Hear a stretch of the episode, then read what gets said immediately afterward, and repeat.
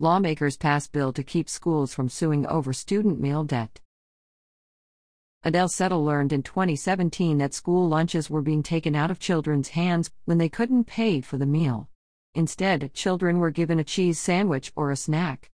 Settle was inspired to start Settle the Debt, a nonprofit organization that pays off school meal debt at Prince William County schools. The organization has raised almost $200,000 in almost four years, Settle said. It leaves the kid hungry, you're not giving the child an adequate meal at that point, and people see it, Settle said. It makes them feel terrible about themselves, so I just wanted to make sure that we were not stigmatizing children in a place where they go to feel safe. Del. Danica D. Manassas introduced House Bill 2013 that would prohibit school boards from suing families to collect school meal debt. The bill passed the House of Delegates late last month with a 69 to 31 vote. The Senate passed the bill Monday with a 29 to 10 vote. The bill now heads to the governor's desk.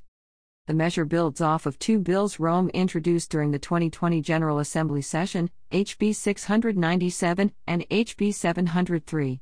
The legislation went into effect last summer.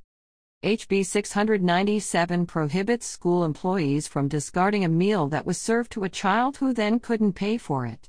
HB 703 allows school boards to solicit donations to offset or eliminate school meal debt. School meal debt as a concept should not exist, and school meal debt shaming, likewise, should not exist, Roem said we are talking about penalizing children and keeping children from eating, or shaming children for their parents' financial situation. Both of which are messed up and shouldn't happen. Roem said there are 27 school divisions in the state that have policies to take legal action against those with outstanding school meal debt. She said in one instance, a school division outlined the policy on its Facebook page.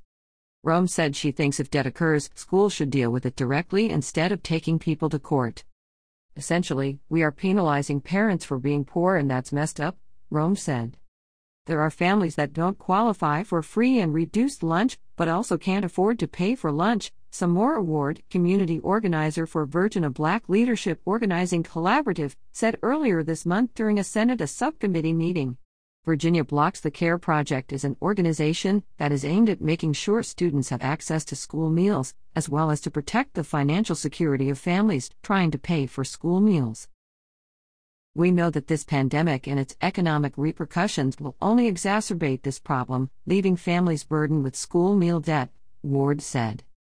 Roem said 15% of the outstanding school meal debt in Prince William County has been from students on reduced lunch.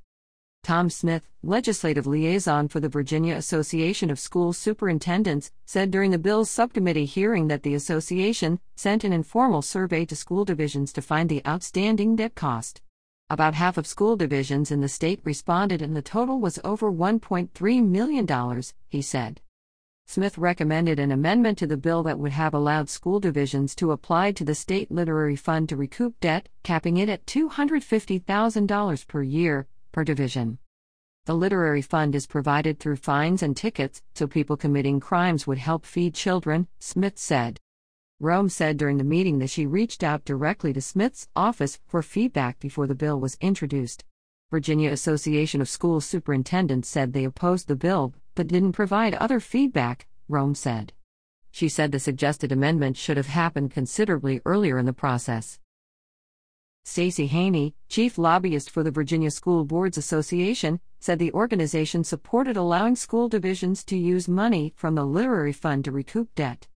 It gets what the delegate wants, in that lawsuits won't be filed, but it also enables school divisions to recoup the money from the Literary Fund so that we can keep our school lunch programs afloat and don't have to cut from other places to recoup that debt, Haney said. Salaam Bhatti, staff attorney for the Virginia Poverty Law Center, wrote a poem in support of the bill and read it aloud earlier this month during a subcommittee meeting.